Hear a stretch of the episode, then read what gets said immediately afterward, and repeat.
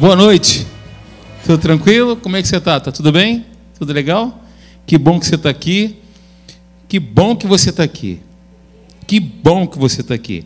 E você que está em casa também, que bom que você está aí, nos assistindo. Participe conosco ativamente, abrindo a sua Bíblia, fazendo as anotações, nos acompanhando. Aí Deus vai falar contigo, pega essa frase, guarda no coração, medita de novo e vai ruminando aquilo que Deus tem falado ao teu coração até que faça parte de você, ok? Faça isso. Então, nós vamos hoje, queridos, aqui começar uma série falando sobre o perigo da incredulidade. Olha, deixa eu dizer uma coisa para vocês. Esse culto, né? Nós colocamos o nome desse culto como Escola de Vitória. Mas nós precisamos, como nós sempre temos falado aqui, rever fundamentos. Nós precisamos sempre fazer uma autoanálise, uma checagem, né, uma revisão da nossa vida. E como a própria Bíblia diz, né, sonda-me, Senhor. Vê se há em mim algum caminho mau e guia-me pelo caminho eterno. Essa sondagem nós precisamos fazer sempre e, sobretudo, contar com a ajuda do Espírito Santo para identificar em nós pontos de melhoria, né? Nós precisamos melhorar. Concordam comigo? Quem concorda comigo? Ótimo. Então vamos falar aqui sobre o perigo da incredulidade. E eu quero utilizar como texto base Hebreus capítulo 3. Queria que você, por favor, me acompanhasse nós vamos expor aqui, versículo por versículo, né? Enquanto Jesus não voltou, nós vamos seguindo. Então, Hebreus capítulo 3, do versículo 7 até o versículo 19. É importante nós entendermos todo o contexto, ok? Por quê? Porque um texto fora do contexto gera um pretexto. Então é importante que nós possamos avaliar todo o contexto que abrange essa exortação do Espírito Santo através do autor do livro aos Hebreus, porque esse capítulo aqui é um capítulo de exortação. E essa carta, ela foi escrita para a igreja. Isso precisa estar reluzindo bem claro dentro de nós. A carta de Hebreus ela foi escrita para a igreja, ok? Afinal de contas, né, toda a Bíblia, como nós temos falado aqui, quando nós abrimos a Bíblia, é Deus falando conosco, amém? A Bíblia é Deus falando conosco. Então, quando nós abrimos aqui as Escrituras Sagradas, o Espírito Santo ele ilumina, ele clareia, ele revela, ele nos mostra a vontade de Deus revelada aqui nas Escrituras, ok, queridos? Então, em Hebreus, do capítulo, Hebreus capítulo 3, do versículo 7 até o versículo 19, o autor, que nós não sabemos quem é, porque a Bíblia não nos diz quem é o autor do livro aos Hebreus, muitos dizem ser Paulo, né, pela, pelas características das epístolas que ele mesmo escreveu, mas a Bíblia não nos informa quem é o autor específico da carta de Hebreus, mas nós sabemos que foi, com certeza, inspirado pelo Espírito Santo. Então nós podemos dizer que a carta aos Hebreus foi escrita pelo Espírito Santo. Amém? Isso nós todos temos certeza. Quem é o autor secundário da carta, nós não sabemos, mas o autor primário, aquele que inspirou, é o próprio Deus, o Espírito Santo. Amém, gente? Então, o autor, ele avança aqui da argumentação para a exortação. Todo o capítulo 3 é um capítulo de correção, de exortação, de ajuste, de revisão. Nós precisamos olhar para esse capítulo com essa ótica. Deus exortando os seus filhos, o seu povo, as novas criaturas, os crentes, os cristãos. Então, no texto aqui anterior, nós vimos que Moisés ele foi fiel à missão que Deus lhe deu. Acompanhe aí comigo no versículo 2 do capítulo 3, o que, que diz? Diz assim, ó: O qual é fiel àquele que o constituiu, como também o era Moisés em toda a casa de Deus. Está falando então da fidelidade de Moisés quando conduziu o povo de Israel no Egito. Veja também no versículo 5, mais à frente. E Moisés era fiel em toda a casa de Deus como servo, para testemunho das coisas que haviam de ser anunciadas. Então, nós vimos aqui que Moisés, ele foi fiel à missão que lhe foi confiada. Moisés foi um grande homem de Deus. Amém, queridos? Moisés foi um exemplo a ser seguido, um homem cheio de Deus. E aí eu pergunto para vocês, então, Pensem comigo, vem aqui comigo, vem comigo, todos vocês aqui. Pensem comigo. Então, por que não Moisés não introduziu Israel na terra de Canaã? Por quê? Se ele foi fiel à missão dele. Se ele foi um homem que cumpriu cabalmente o seu chamado. Por que então Moisés não introduziu Israel na terra de Canaã? Por quê? Eu respondo. A resposta encontra-se nesse contexto, encontra-se nessa passagem que agora nós iremos juntos considerar. Queridos, a passagem descreve a incredulidade manifestada por Israel, como está escrito lá em Números capítulo 13 e 14. Depois você pode ler na sua casa. Números capítulo 13 e capítulo 14 descreve a incredulidade manifestada do povo de Israel. Eles falharam em alcançar Canaã. Eles falharam em entrar na terra prometida, não em virtude da infidelidade de Moisés, pois ele, como nós lemos aqui, no versículo 2 e versículo 5, ele foi fiel à missão, mas por causa da própria incredulidade do povo. Queridos, o que está escrito aqui, tanto no livro de Números quanto no livro de Hebreus, capítulo 3, é para nós considerarmos, uma vez que esta passagem, que este livro em específico, aliás, toda a Bíblia, ela foi escrita para nos inspirar, para nos mostrar o que devemos e o que não devemos fazer. O que nós devemos considerar e o que nós não devemos considerar. O texto é claro, claro como água. Como uma criança, por exemplo, pode entender. E aí nós vemos, vai lá no versículo 19 do capítulo 3 comigo, veja o que está escrito último versículo do capítulo 3 de Hebreus. Está me acompanhando? Está me seguindo? Estamos juntos? Amém? Veja o que, que diz o versículo 19. O texto é claro. Vemos que não puderam entrar por causa da incredulidade. Nós estamos falando do povo de Deus, do povo que Deus escolheu do povo que Deus tirou da terra do Egito com, com mão poderosa. Sim, é deste povo que nós estamos falando. Então, queridos, como eu falei, fica claro. O autor do livro aos Hebreus, obviamente inspirado pelo Espírito Santo, ele deixa a exposição dos fatos para uma exortação específica. E aí nós podemos afirmar categoricamente que o Espírito Santo, ele faz várias exortações ao longo de todo esse capítulo que nós vamos estudar juntos e Deus vai falar com a gente. Amém, queridos? Nós vamos mergulhar nas escrituras. Está disposto? Vamos juntos? Vamos nessa viagem maravilhosa? Maravilha. Então, queridos, primeiro ponto, primeira exortação do Espírito Santo para mim e para você, para todos nós. Primeiríssima, ouça a voz do Espírito Santo através das Escrituras. Esse é o primeiro ponto. Ouça a voz do Espírito Santo através das Escrituras. Versículo 7 do capítulo 3, veja o que está escrito.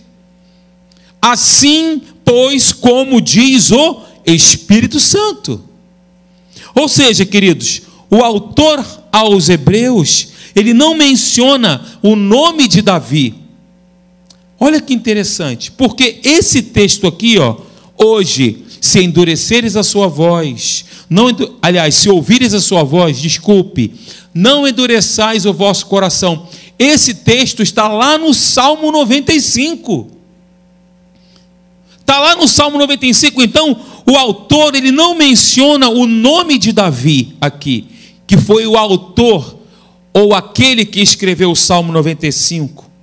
Mas ele diz que o que Davi escreveu no Salmo 95, do versículo 7 até o versículo 11, é a própria voz do Espírito Santo, porque o, o autor aos Hebreus, de novo, ele diz: assim, pois, como diz o Espírito Santo. Ele não diz assim, pois, como disse Davi, inspirado pelo Espírito Santo, mas ele se refere à Escritura como se o próprio Deus estivesse falando. Isso nós precisamos considerar. Então, queridos, assim nós entendemos, eu e você, que a Escritura sagrada é inspirada e ouvi-la é ouvir o próprio Deus. Vou repetir. Nós entendemos que a escritura ela é inspirada e ouvi-la é ouvir o próprio Deus. O Espírito Santo fala ao homem por meio da palavra de Deus. Então, a sua exortação à igreja dos hebreus não procede dele mesmo, estou me referindo ao escritor.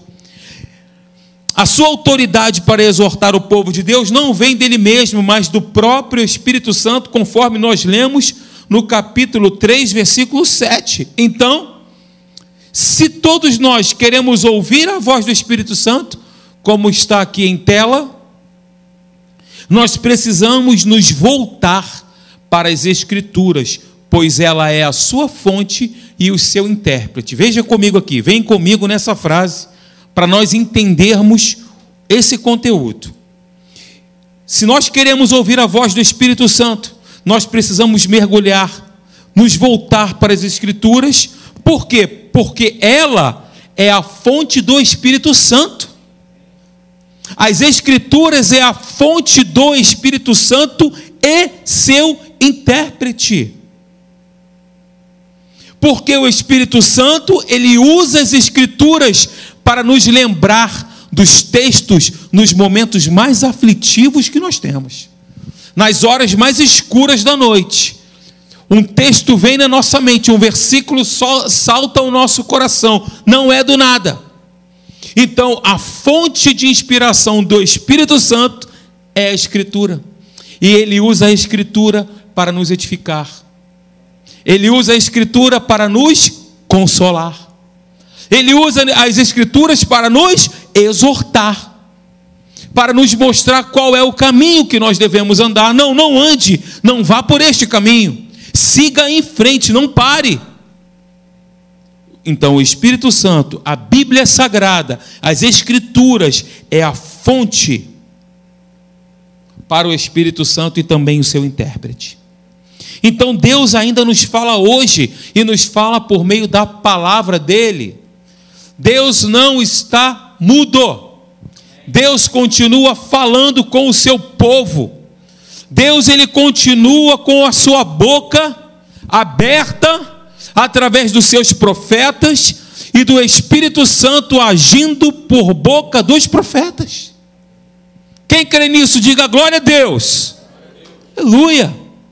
Queridos, eu e você somos convocados a ouvir, a crer, a obedecer e proclamar a palavra de Deus. Repete comigo: ouvir, crer, obedecer e proclamar.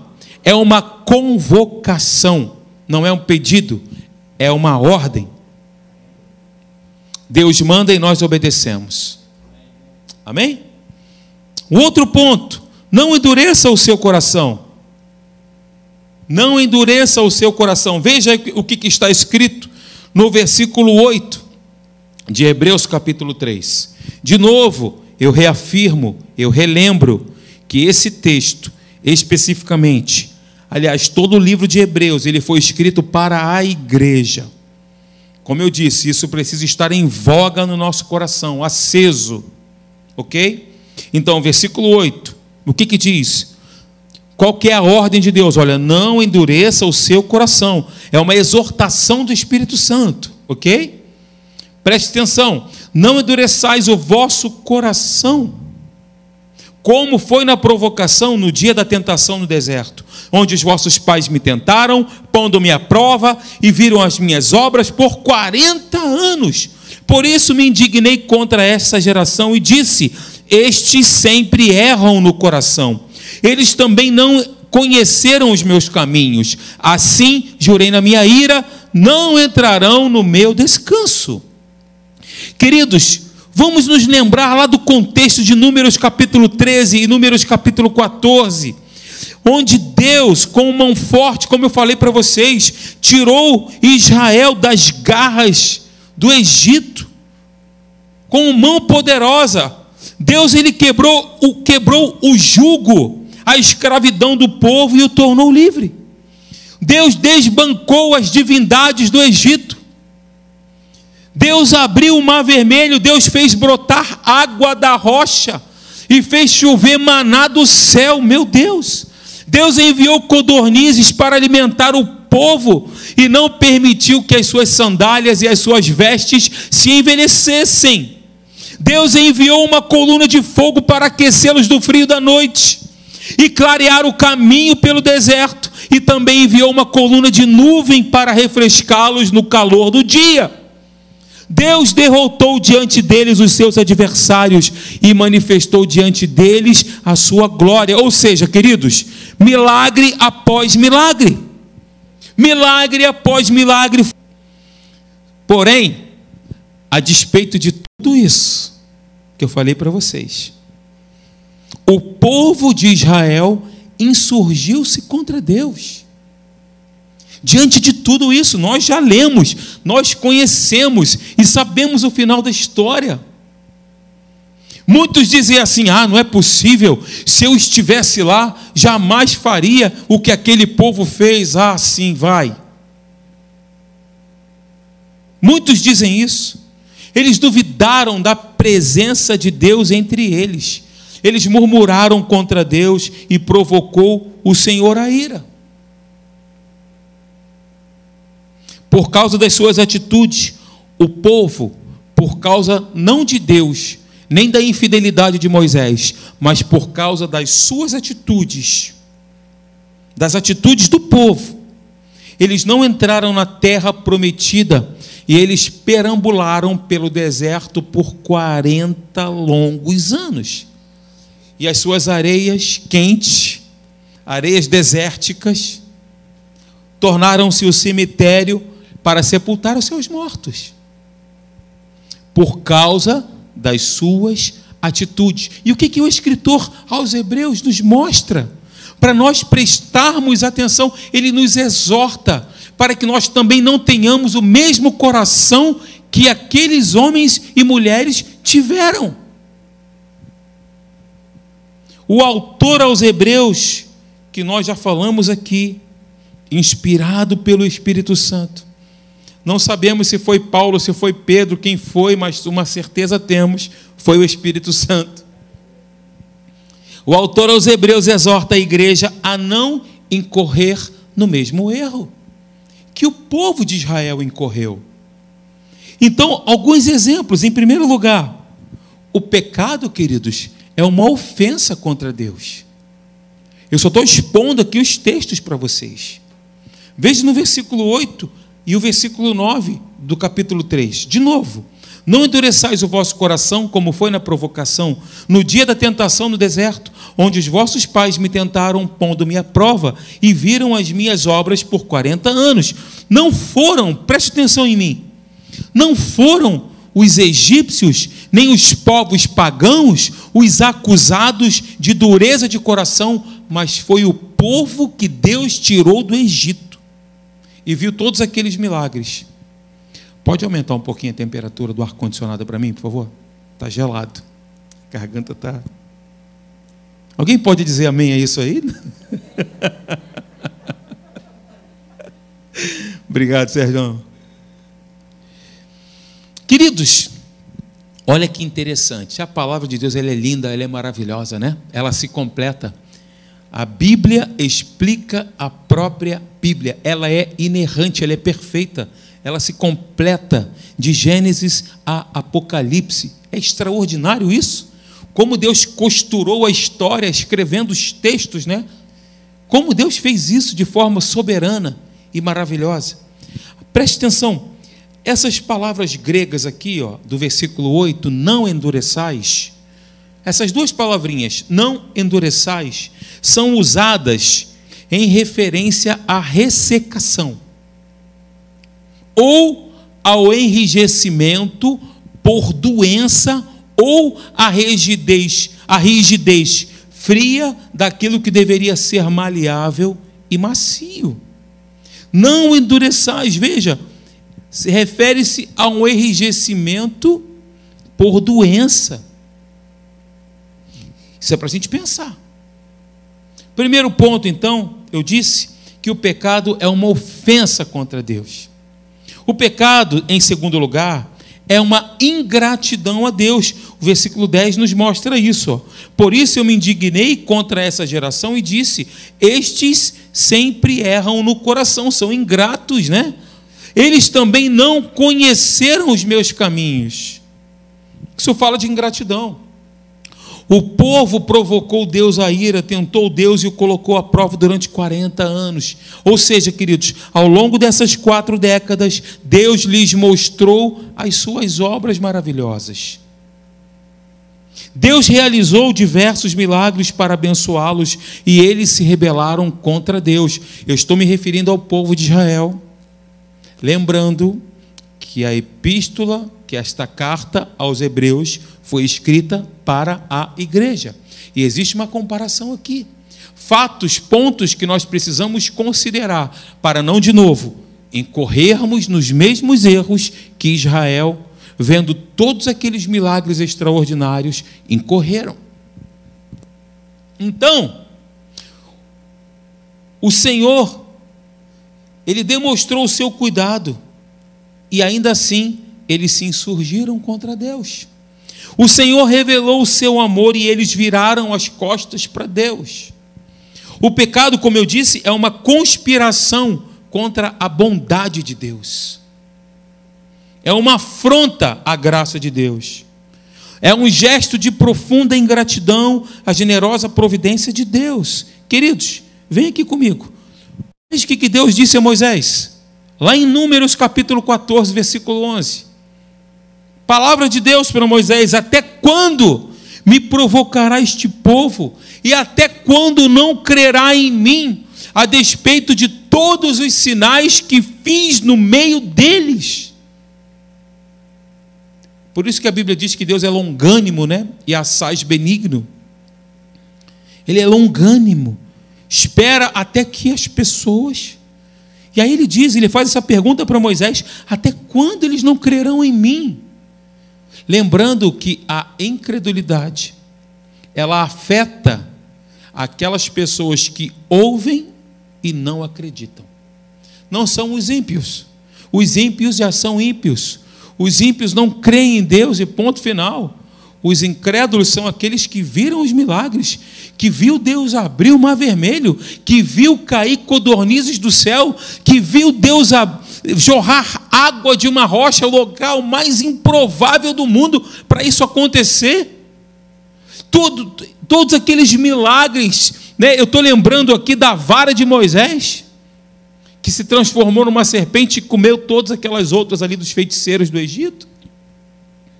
E eles viram aquilo, o poder de Deus, e eles ainda assim, como Deus disse, até quando não crerão, até quando não crerá em mim, a despeito de tudo aquilo que eu fiz? Pergunto eu a você, essa palavra aqui é direcionado somente ao povo de Israel? Outro ponto importante que precisamos considerar: não se renda à incredulidade. Olhe para a pessoa do seu lado e diga para ela: me ajude. Fale para ela assim, com todo o amor do seu coração: eu te amo.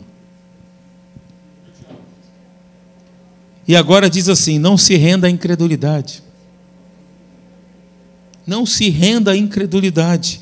Queridos, nós somos empurrados a todo tempo para não crermos. Que isso, Alexandre, eu sou nova criatura, eu tenho o Espírito Santo, eu sou mais do que vencedor, eu estou assentado em lugares celestiais. Sabe quando nós deixamos de crer em Deus? Quando a Bíblia diz assim, ó, perdoa o teu irmão, e nós continuamos retendo mágoa. Isso é uma baita de uma incredulidade. E aí o que acontece? O cara fica preso, amarrado nos verdugos, nos demônios. Quando ele não perdoa, ele deixa de crer em Deus. Consequentemente, ele colhe a sua paga. Os pecados de Israel contra Deus foram uma expressão afrontosa de incredulidade. Eles não creram nas promessas de Deus, eles duvidaram da palavra, porque Moisés, quando libertou o povo, olha, Deus ele prometeu uma terra que, leite, que mana leite e mel, a terra prometida. Queridos, eles não creram. Eles não creram na promessa, eles duvidaram da palavra de Deus. Esse mesmo perigo, preste atenção, em caixa alta, vou dizer para você. Esse mesmo perigo ainda hoje ameaça a igreja. Por isso, o autor aos Hebreus, que é o Espírito Santo, ele faz algumas exortações. A primeira é essa aí, ó. Que nós devemos nos prevenir contra a incredulidade. Vai no versículo 12 comigo. O que, que diz ali? Tende cuidado, irmãos. Tende cuidado, irmãos. É o que está escrito no versículo 12.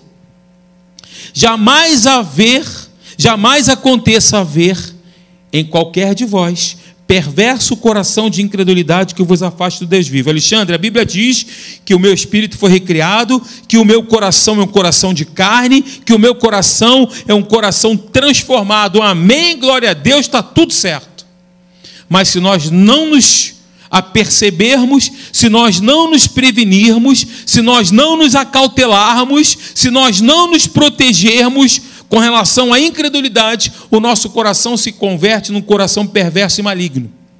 Quando eu digo, mais uma vez, o exemplo do perdão, que eu preciso perdoar, que eu tenho que oferecer perdão. Perdão não é um sentimento, perdão é uma decisão. Então, quando eu decido perdoar e não perdoo, o meu coração está se transformando num coração perverso.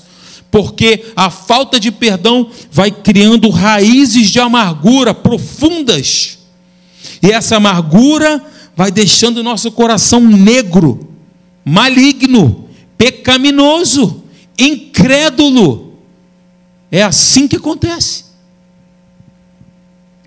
A palavra grega que tem de cuidado, ela está no imperativo. Queridos, nós precisamos avaliar as formas verbais que estão escritas aqui. Isso tem que trazer um impacto para nós. Deus não está pedindo, Ele está mandando. Ele manda, nós obedecemos. Ele é o nosso Senhor, nós somos os seus servos. Ele é o nosso dono, nós somos mordomos dele. Nós somos filhos, amém, glória a Deus, Ele é o nosso Pai, e como filhos também devemos obedecê-lo. A palavra grega, tem de cuidado, de novo, está no imperativo. Imperativo presente que expressa então uma duração contínua. Imperativo presente é isso. É uma duração, porém contínua. Até quando? Até você morrer. Ou até quando Jesus te levar. Ou até quando você for arrebatado. Então, queridos, como Jesus disse, né, vigiai e orai. Nós precisamos então vigiar constantemente. E aí, meus amados, a incredulidade é um laço, é uma teia. Já viu uma mosca um mosquito quando cai na teia da aranha? É interessante, né? Não consegue sair. Fica preso, quanto mais ele se debate ali, o inseto, mais ele se enrola numa teia. Quando eu era criança, eu adorava ver. Se eu tivesse um celular, filmava, mas antigamente não tinha, era Teletrim, né? Da tua época, né, pastor? Teletrim. mas é da época do Ivan. A incredulidade é um laço, uma armadilha que, como rede, nos apanha e nos torna prisioneiros. Não, mas eu sou liberto, porque afinal de contas foi para a liberdade que Cristo me libertou. Vai nessa, entra no laço da incredulidade para você ver. Ninguém está isento. A incredulidade apanha, pega qualquer um que dá mole. Amém, gente? Aleluia. Isso é uma palavra de exortação. Mas a exortação do Espírito Santo é sempre para nos levar no caminho da glória, no caminho do céu. O Espírito Santo ele nos mostra, meu filho, não vá por aí não. Olhe para cima, olha para Jesus. Cumpre a palavra. Não basta termos os mandamentos, precisamos guardá-los e praticá-los. Não é? Essa expressão tem de cuidado, ela aparece novamente, vira aí a página em Hebreus capítulo 12. Vai comigo lá na frente, Hebreus 12, versículo 25. De novo aparece essa mesma expressão no mesmo livro. Hebreus 12, 25. Olha que interessante. Tende cuidado. Está vendo? Ó? Tende cuidado. Nesses dois casos aí, nesses dois casos, há uma questão séria que está envolvida aqui. Qual é a questão séria? Agora olhem para mim, caixa alta, prestem atenção. Nesses dois casos aí, tanto Hebreus capítulo 12, versículo 25, quanto Hebreus capítulo 3, aqui na frente, ó, versículo 12, nesses dois casos, em comum, Assim como os israelitas se tornaram uma presa da descrença ou da incredulidade, também os seus sucessores, que somos nós, os cristãos, devem ter cuidado para não cair na mesma armadilha. Nesses dois casos. Ok? Israel não era o povo de Deus, não era o povo escolhido de Deus, Deus não escolheu Israel? Sim ou não? Deus não nos escolheu? Nós lemos aqui, nós estamos estudando João capítulo 15. Eu vos escolhi para que vades e deis muito fruto, e o vosso fruto permaneça. Nós, novas criaturas que recebemos a Jesus como nosso Senhor, como nosso Salvador, reconhecemos o seu senhorio, nós fomos em Cristo Jesus, escolhidos por Deus. Então o caso aqui é semelhante. Tanto Israel quanto nós, sucessores cristãos, precisamos ficar atentos para não cair na mesma armadilha. Segundo ponto, qual a origem da incredulidade? Versículo 12, parte B, diz isso. Versículo 12, parte B, o que está dizendo lá? Tente cuidado, irmãos, jamais jamais aconteça haver em qualquer de vós perverso coração de incredulidade. A expressão grega, eu gosto, gente, de pegar as palavras aqui no grego, dá sempre uma amplitude, né? Essa expressão grega, cardiaponera, ou seja, perverso coração, ela fala, significa, de um, significa um coração maligno coração maligno. É a origem do texto. Tem de cuidado, irmãos, jamais aconteça haver em qualquer de vós coração maligno de incredulidade. O coração maligno e pervertido é o laboratório no qual a incredulidade ela é criada. O coração maligno é ali no coração maligno. O coração maligno ele é o útero no qual a incredulidade é gestada. O coração maligno. E preste atenção, a incredulidade não vem de fora. Ela vem de dentro do próprio coração maligno. Perdoa, eu não perdoo. Eu perdoo, mas eu não quero nem olhar. Que perdão é esse? Não é, pastor Leandro? Você falou aqui uma vez. Que tipo de perdão é esse? Eu posso citar tantos outros exemplos aqui. Mas esse do perdão é o que está mais me incomodando. Porque tem gente que diz, né? Professa a fé em Jesus, mas é, é, não, não tem a capacidade de reconhecer o erro, ou de liberar perdão e dar perdão. Não tem essa capacidade. Professa a fé em Jesus, mas amaldiçoa as autoridades que foram instituídas por Deus. Romanos capítulo 13 fala sobre isso. Está almoçando em família, com garfo, faca na mão, um bife suculento, cortando aquele bife como se fosse o pescoço do pastor que o pastor, ele falou isso, meu Deus, não era, ai, esse pastor. E é crítica em cima de crítica, um coração murmurador, um coração crítico, vê crítica em tudo. Tudo está errado, só ele que é o perfeito, ou ela. A igreja poderia ser assim, por que, que o pastor não faz isso? A gente tem que ficar atento para essas coisas, gente. Bem, em terceiro lugar, eu ia chamar o Júlio, mas pode soltar uma musiquinha para mim, por favor, já que o Júlio não está aí. Em terceiro lugar, o efeito da incredulidade, veja, vai no versículo 12, parte C.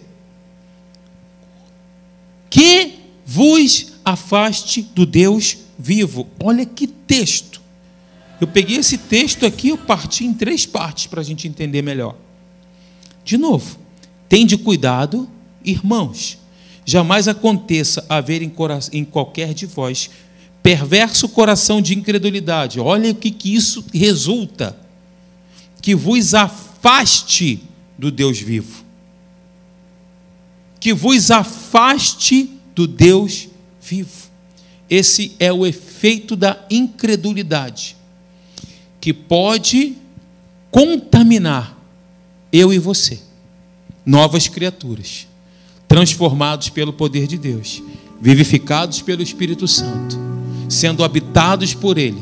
Sim, a incredulidade ela consome como câncer, ela contamina como um fungo, porque quando tem um incrédulo, esse incrédulo vai passando a incredulidade dele para os outros. Ah, não é bem assim não. Eu estou cansado de declarar a palavra de Deus. Eu estou cansado de confessar e não vejo resultado. Eu não vejo, ah, eu acho que isso aí era só na época dos apóstolos e dos discípulos. Não é possível. E aí, esse fungo vai contaminando todas as outras laranjas dentro do cesto. A palavra grega, apostenai, traduzida aqui por vos afaste, olha que coisa, hein? dá origem à palavra apostasia. E a Bíblia diz que no final dos tempos a apostasia ia ser algo evidente na igreja. A apostasia não para o mundo, porque o mundo já é apóstata, mas a apostasia dentro da igreja. Que coisa, gente! Então, essa palavra aqui, vos afaste, vos afaste do Deus vivo dá origem à palavra apostasia, que sugere o fim terrível a que a descrença em Deus conduz, ou seja, ou seja, afastamento de Deus. Deus não nos chama para isso. Deus nos chama para perto, Ele é um Deus de perto e não de longe. Mas nós, nós, eu e você, se tivermos um coração incrédulo, esse coração se torna um coração apóstata e, consequentemente, nos afastamos de Deus. É isso que Deus quer? É óbvio que não. Claro que não. Então, queridos, a incredulidade desemboca na apostasia. E o desvio da verdade, o desvio da verdade e o afastamento do Deus vivo. Queridos, afastar-se de Deus a despeito do seu livramento, da sua providência, das suas obras extraordinárias, é uma conspiração contra o seu amor. Então, apostatar de Deus é enveredar-se pelo caminho da morte. Mas Alexandre, a Bíblia diz que ele nos deu vida. Sim, ele nos deu vida e vida em abundância. Tende cuidado. Jamais haver, jamais aconteça haver em qualquer de vós perverso coração de incredulidade que vos afaste do Deus vivo. Amém? Vamos ficar de pé, vou parar por aqui.